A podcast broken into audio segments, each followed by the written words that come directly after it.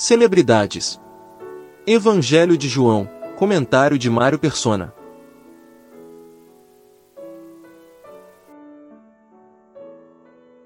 Todos os anos, os jornais e revistas publicam listas de celebridades. São pessoas que fizeram sucesso, ganharam dinheiro e foram destaque na mídia.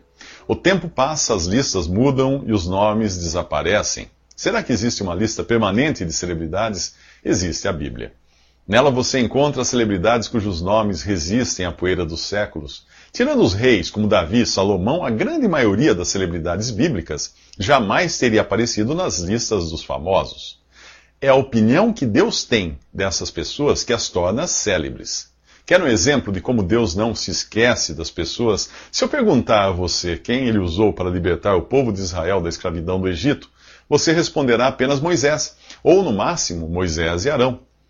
É quase certo que irá se esquecer de Miriam, a irmã de Moisés que Deus usou para preservar a vida do futuro líder. Mas quando Deus menciona os libertadores de Israel no livro do profeta Miqueias, ele diz ao povo: Te fiz subir da terra do Egito e da casa da servidão te remi, e enviei adiante de ti a Moisés, Arão e Miriam. Deus não se esquece dela, como não se esquece de cada um dos seus. Não importa o quão desprezível ele seja aos olhos do mundo. Na parábola do rico, do rico e Lázaro, apenas o mendigo tem nome. O rico não. Nesse capítulo, João chama Betânia de aldeia de Maria, de, de Mar, Maria e sua irmã Marta. Talvez você more em uma cidade famosa por, ter, por ser o berço de um grande escritor, de um político famoso, ou de um empresário bem-sucedido, mas Betânia é conhecida até hoje por causa dessas duas mulheres. Elas não escreveram livros, nunca se elegeram a um cargo público e nem saberiam como administrar uma empresa. Então o que elas fizeram? Simplesmente deram a Jesus a atenção que ele merecia. No capítulo 5 do livro de Cantares, a noiva escuta as outras mulheres perguntarem: Quem é o teu amado mais do que outro amado? Então ela responde: O meu amado é branco e rosado, ele é o primeiro entre dez mil. A sua cabeça é como ouro mais apurado, seus cabelos são crespos, pretos como o corvo. Seus olhos são como os das pombas junto às correntes das águas, lavados em leite, postos em engastes. As suas faces são como um canteiro de bálsamo. Como flores perfumadas, os seus lábios, seus lábios são como lírios gotejando mirra com doce aroma. As suas mãos são como anéis de ouro, engastados de berilo. O seu ventre como alvo marfim coberto de safiras. As suas pernas como colunas de mármore colocadas sobre bases de ouro puro. O seu aspecto é como o Líbano, excelente como os cedros. A sua boca é muitíssimo suave Sim, ele é totalmente desejável. Tal é o meu amado e tal meu amigo. Ah, quando você perguntar o que os crentes veem em Jesus, a resposta é esta: ele é totalmente desejável. Nos próximos três minutos, Jesus é visto chorando. Maria e Marta são muito diferentes entre si. Marta parece ser mais racional e indagadora. Maria, por sua vez, tem uma personalidade mais contemplativa. Alguém poderia achar Maria mais espiritual do que Marta, mas as nossas características naturais de nada servem para Deus. Elas, elas são qualidades que foram contaminadas pelo pecado. Mesmo assim, Deus respeita essa diversidade e é capaz de atender a cada um conforme as suas particularidades. Repare que tanto Marta quanto Maria vão se encontrar com o Senhor e dizem a mesma coisa: Senhor, se tu estivesses aqui, meu irmão não teria morrido. Para a racional Marta, o Senhor explica que Ele é a ressurreição e a vida, que quem vive e crê nele não morrerá eternamente, e ainda desafia com uma pergunta: Crês tu isso? Marta responde que sim, que crê que ele é, o, ele é o Cristo, o Filho de Deus que havia de vir ao mundo, e corre chamar Maria, sua irmã, dizendo: O Mestre está aqui e te chama. Ao se encontrar com Marta, Jesus fala. Ao se encontrar com Maria, ele perde a fala. Quando Jesus vê Maria chorar, a, a versão em português diz que ele moveu-se muito em espírito e perturbou-se. A palavra grega, traduzida aqui como perturbou-se, é a mesma que em Marcos 14,5 é traduzida como bramavam contra ela. Lá, as pessoas se indignaram com o aparente desperdício de perfume que a mulher derramou sobre a cabeça de Jesus. Aqui, diante do túmulo de Lázaro, Jesus fica indignado com o desperdício da vida. Por isso ele chora. Os judeus o veem chorar e comentam: Vejam como ele amava Lázaro. Mas por que ele choraria por Lázaro? Se sabia que minutos depois iria transformar o funeral em festa? Jesus chora por causa do estrago que o pecado e a morte causaram na criação. Ele chora por mim, ele chora por você. Ele chora por nossa dor, por nossa aflição e pela saudade que a morte traz. Um pouco antes, era Jesus Deus quem falava com Marta em verdade. Agora é Jesus homem quem fala com Maria em humanidade e chora. Você precisa de Jesus porque ele é Deus Todo-Poderoso manifestado em verdade. E você precisa de Jesus, porque ele é homem manifestado em graça. Nele, graça e verdade se encontraram. Deus em toda a sua perfeição e homem capaz de entender seu sofrimento e chorar com você quando você chora. Isso sem perder um átomo sequer da sua divindade. Nos próximos três minutos, o Verbo de Deus ressuscita o morto. Quatro mil anos depois da queda de Adão, que levou o homem à morte, Jesus está parado diante do sepulcro de um Lázaro morto há quatro dias. Para Deus, um dia é como mil anos e mil anos como um dia. Ele ordena que a pedra que bloqueia a entrada da gruta seja tirada. Porém, Marta protesta. Afinal, um cadáver de quatro dias já cheira mal. Mas Jesus cobra de Marta a fé que contempla o invisível e torna realidade o impossível. Jesus podia muito bem tirar ele mesmo a pedra, ou até fazer Lázaro atravessá-la, mas então não haveria o ato de crer, que vem antes de ver. O exercício da fé, esse passo de certeza que desafia todo o ceticismo da razão. Ele queria isso.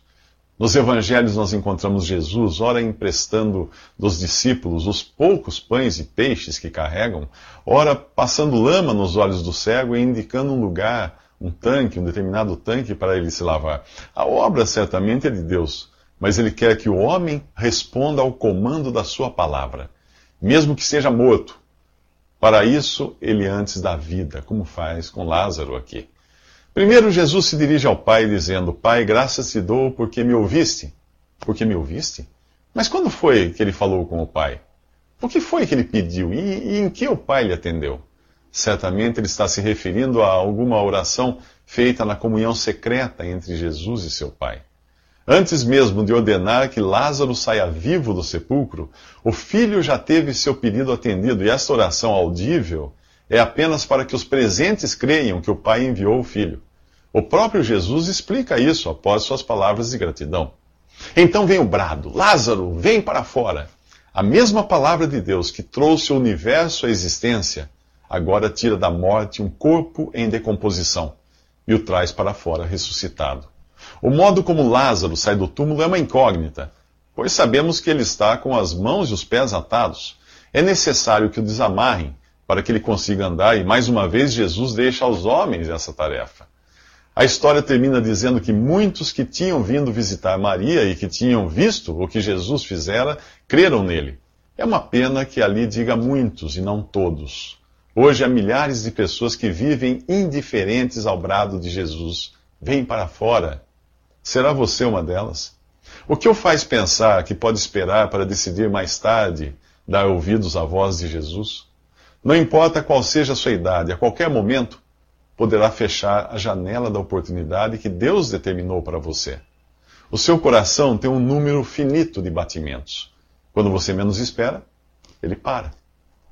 É bem significativo vermos que a vida que Jesus dá a Lázaro terá um preço a sua própria vida.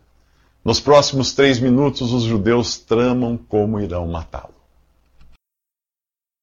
Quatro dias antes da cena que acabamos de ver diante do túmulo de Lázaro, os discípulos de Jesus o aconselhavam a não voltar à Judéia, para não ser apedrejado. Jesus respondeu revelando que Lázaro já estava morto e que ele iria até lá para ressuscitá-lo. Ele acrescentou que era grato por não estar lá quando Lázaro adoeceu, pois poderia curá-lo. Ao permitir que a morte levasse seu amigo, Jesus dava aos discípulos a oportunidade de crerem nele, não só como o Messias de Israel, mas como o próprio Deus encarnado, o Senhor da ressurreição e da vida. Você viu que o texto menciona Tomé Logo depois dessa breve lição sobre crer, Tomé é conhecido por sua incredulidade, mas o versículo 16 dá a ele um voto de confiança. Disse, pois, Tomé aos seus condiscípulos: Vamos nós também para morrermos com ele. Tomé amava o Senhor ao ponto de estar disposto a morrer com ele. E o Espírito Santo fez questão de registrar isto nas páginas sagradas. O Senhor conhece as nossas fraquezas, mas não deixa de reconhecer que o amamos. Ele não busca por super-homens e super-mulheres, mas por seres humanos iguais a você e a mim, com falhas, dúvidas e temores. Porém, o amor lança fora o temor. Vivemos confiantes quando entendemos o quanto Deus nos ama. Mas o quanto Deus nos ama? A resposta é simples. A medida do amor de alguém está no valor daquilo que essa pessoa está disposta a dar como prova desse amor. Deus amou o mundo de tal maneira que deu o seu Filho unigênito. Essa é a medida do amor de Deus por mim e por você. Se você tem um filho, certamente irá preferir morrer a entregá-lo à morte. Mas Deus prova o seu amor para conosco, em que Cristo morreu por nós, sendo nós ainda pecadores. A ressurreição de Lázaro é o estopim dos eventos que culminam com a prisão e morte de Jesus. Alguns dos que veem Jesus ressuscitar, ressuscitar Lázaro creem nele e decidem segui-lo. Outros parecem gostar mais de jogar lenha na fogueira do que de desfrutar da companhia de Jesus. Eles vão correndo contar para os religiosos judeus. Então, os principais sacerdotes e os fariseus reuniram o sinédrio e diziam: que faremos? Porquanto este homem vem operando muitos sinais, se o deixarmos assim, todos crerão nele, e virão os romanos e nos tirarão tanto o nosso lugar como a nossa nação. Pobres judeus, temem perder o que os romanos já tiraram deles há muito tempo. Aqui Israel é uma nação invadida e tributária do invasor romano. Pobre incrédulo, teme perder o que Satanás já tirou dele há muito tempo. Assim como os judeus de então, Cada ser humano é uma nação invadida e tributária do invasor de sua mente e vontade, o diabo. Nos próximos três minutos, Deus usa o sacerdote Caifás para anunciar que um homem deve morrer pela nação de Israel.